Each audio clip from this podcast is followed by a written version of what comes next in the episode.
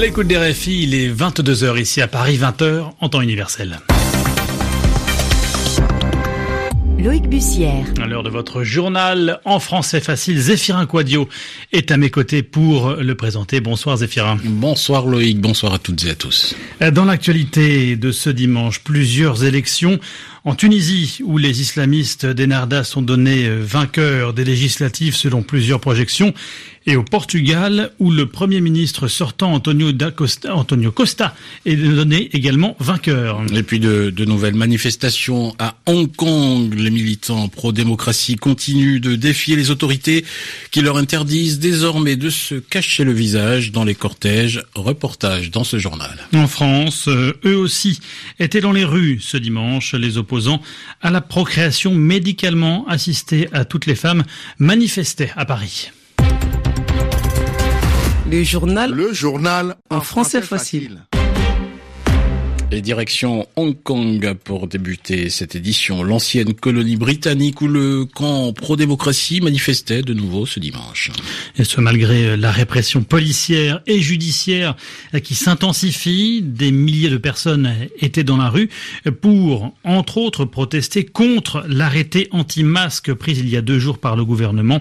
Une mesure censée les empêcher de se couvrir le visage dans l'espace public. Reportage Vincent Souriau. Ils sont tous masqués malgré les risques d'arrestation. Le camp pro-démocratie dénonce l'hypocrisie du gouvernement intransigeant avec les manifestants, complaisant vis-à-vis des brutalités policières. C'est vraiment injuste. Les policiers cachent leur identité, leur matricule et leur visage. Mais nous, il faut qu'on se démasque alors qu'on n'a rien à se reprocher. On est juste là pour se faire entendre. We, we did not do anything. We just raise our voice. L'arrêté anti-masque, c'est une chose, mais ce qui les inquiète, c'est la suite, c'est les risques de dérive autoritaire dans les semaines qui viennent. Je pense que c'est le premier pas. Ils vont annuler les élections locales qui doivent avoir lieu en novembre. Et à mon avis, la prochaine étape, c'est les législatives de l'an prochain, parce qu'ils savent qu'ils vont perdre.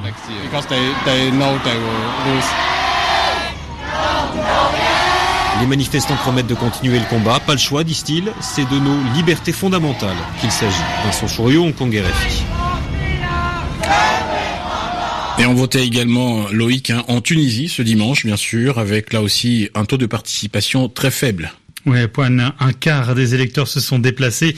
Un chiffre qui s'explique notamment par le rejet des élites actuelles, mais aussi par le désintérêt pour un scrutin sans clivage clair et un calendrier électoral chargé. Le scrutin, je le rappelle, a lieu entre les deux tours de la présidentielle. Ce soir, le parti du finaliste à la présidentielle, Nabil Karoui, justement, incarcéré depuis le mois d'août, et de son principal rival, le parti d'opposition, le parti d'inspiration islamiste Enarda, ont tous deux assuré avoir remporté le plus grand nombre de sièges, Zéphirin. On votait aussi au Portugal pour des législatives, un scrutin qui n'a pas que euh, qui n'a que peu mobilisé, c'est en français dans le texte, moins de 4 électeurs sur 10 se sont rendus aux urnes ce dimanche. On va y arriver, Zéphirin. Selon les premières projections, le Premier ministre socialiste Antonio Costa l'emporterait sans majorité absolue toutefois. Son second mandat pourrait être basé sur une nouvelle alliance à gauche. Reportage dans un bureau de vote de grâce à Marilyn Darcy. Les enfants jouent entre les isoloirs dans la salle de sport du quartier transformé en bureau de vote. D'après les sondages, les électeurs semblent vouloir reconduire l'alliance parlementaire des socialistes et de la gauche radicale appelée Gérigonça.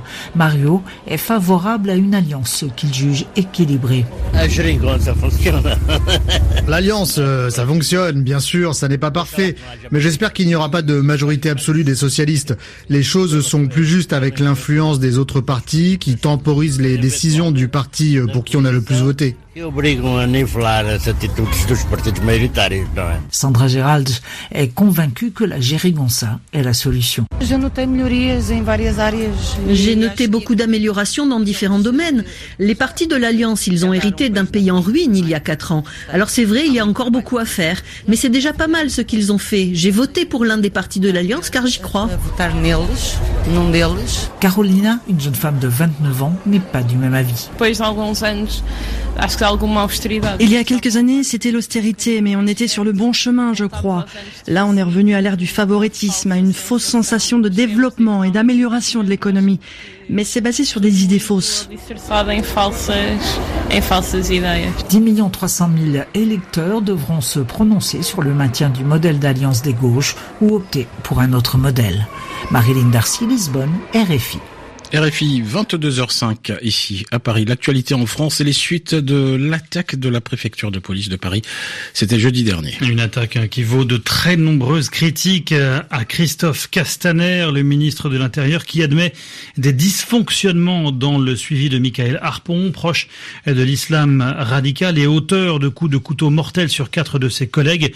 Euh, le ministre de l'Intérieur qui exclut euh, toutefois de démissionner. Il se dit victime d'un procès politique concernant l'enquête à proprement parler. L'épouse euh, de Michael Harpon a été remise en liberté ce soir après plus de trois jours de garde à vue sans être poursuivie à ce stade. Et puis, toujours en France, une manifestation contre l'ouverture de la PMA, la procréation médicalement assistée toutes les femmes. environ 74 500 personnes ont défilé dans le centre de Paris aujourd'hui contre cette mesure portée par le gouvernement et actuellement débattue au Parlement. Parmi les manifestants, plusieurs personnalités politiques du Rassemblement national comme Marion Maréchal, Nicolas euh, Bay ou Gilbert Collard, mais aussi des personnalités des Républicains, l'eurodéputé euh, François-Xavier Bellamy ou encore le député Julien Aubert. Julien Aubert qui dit s'inquiéter du vote d'un amendement qui reconnaît la filiation des enfants issus de la gestation pour autrui. Écoutez. La PMA, de mon point de vue, conduira à la GPA et je suis très hostile à la GPA. La majorité a montré elle-même que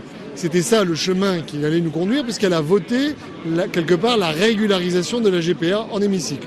Désormais, le gouvernement nous explique qu'ils vont faire revoter, mais en réalité c'est assez logique. Et il faut que les Français comprennent que c'est un bloc qu'à partir du moment où vous donnez des droits des couples de femmes, vous aurez des droits pour des couples d'hommes. Je vous rappelle que le Premier ministre, Édouard Philippe, en 2013, disait jamais, jamais la PMA car elle nous conduirait à la GPA.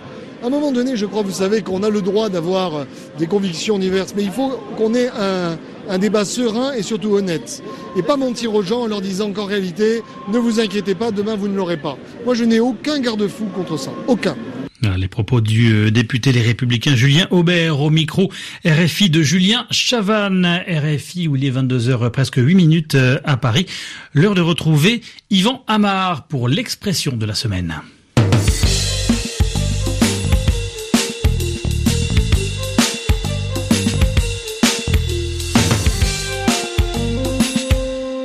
Au Kosovo, le vent du changement souffle sur les législatives. Voilà une phrase entendue aujourd'hui sur RFI. Avant même le résultat des élections, on pouvait donc deviner une certaine orientation. Hein. S'il souffle un vent de changement, c'est qu'il y a du changement dans l'air. On devine, hein. ce n'est pas sûr, mais on a l'intuition, c'est-à-dire qu'on a l'impression que quelque chose va changer, comme si c'était presque évident rien qu'en respirant l'air. Il y a une atmosphère de changement. D'ailleurs, on dit parfois prendre le vent, ça veut dire s'informer, mais ça veut dire également sentir l'ambiance générale, sentir l'état d'esprit. Alors, le vent, c'est de l'air, c'est vrai, mais pas seulement. C'est de l'air en mouvement, c'est de l'air qui bouge. Et le vent peut chasser les nuages ou au contraire apporter des nuages, en tout cas modifier le temps qu'il fait. D'où cette idée de changement qui lui est facilement associée et qui est d'ailleurs lié euh, à d'autres expressions qu'on peut avoir dans sa mémoire quand on dit il souffle un vent de changement. On dit aussi parfois ah le vent tourne quand il y a un vent d'ouest qui succède à un vent d'est ou qu'un vent glacé succède à un vent chaud. Alors évidemment, ce n'est pas exactement le même vent qui tourne, mais euh, ce verbe tourner nous rappelle d'autres expressions. La roue tourne. Hein. Et quand on dit le vent tourne, cela veut dire qu'une bonne situation ou une bonne période va succéder à une mauvaise. Ou même plus souvent, ça veut dire qu'une mauvaise période s'annonce, que c'en est fini des beaux jours, des jours de profit pour quelqu'un.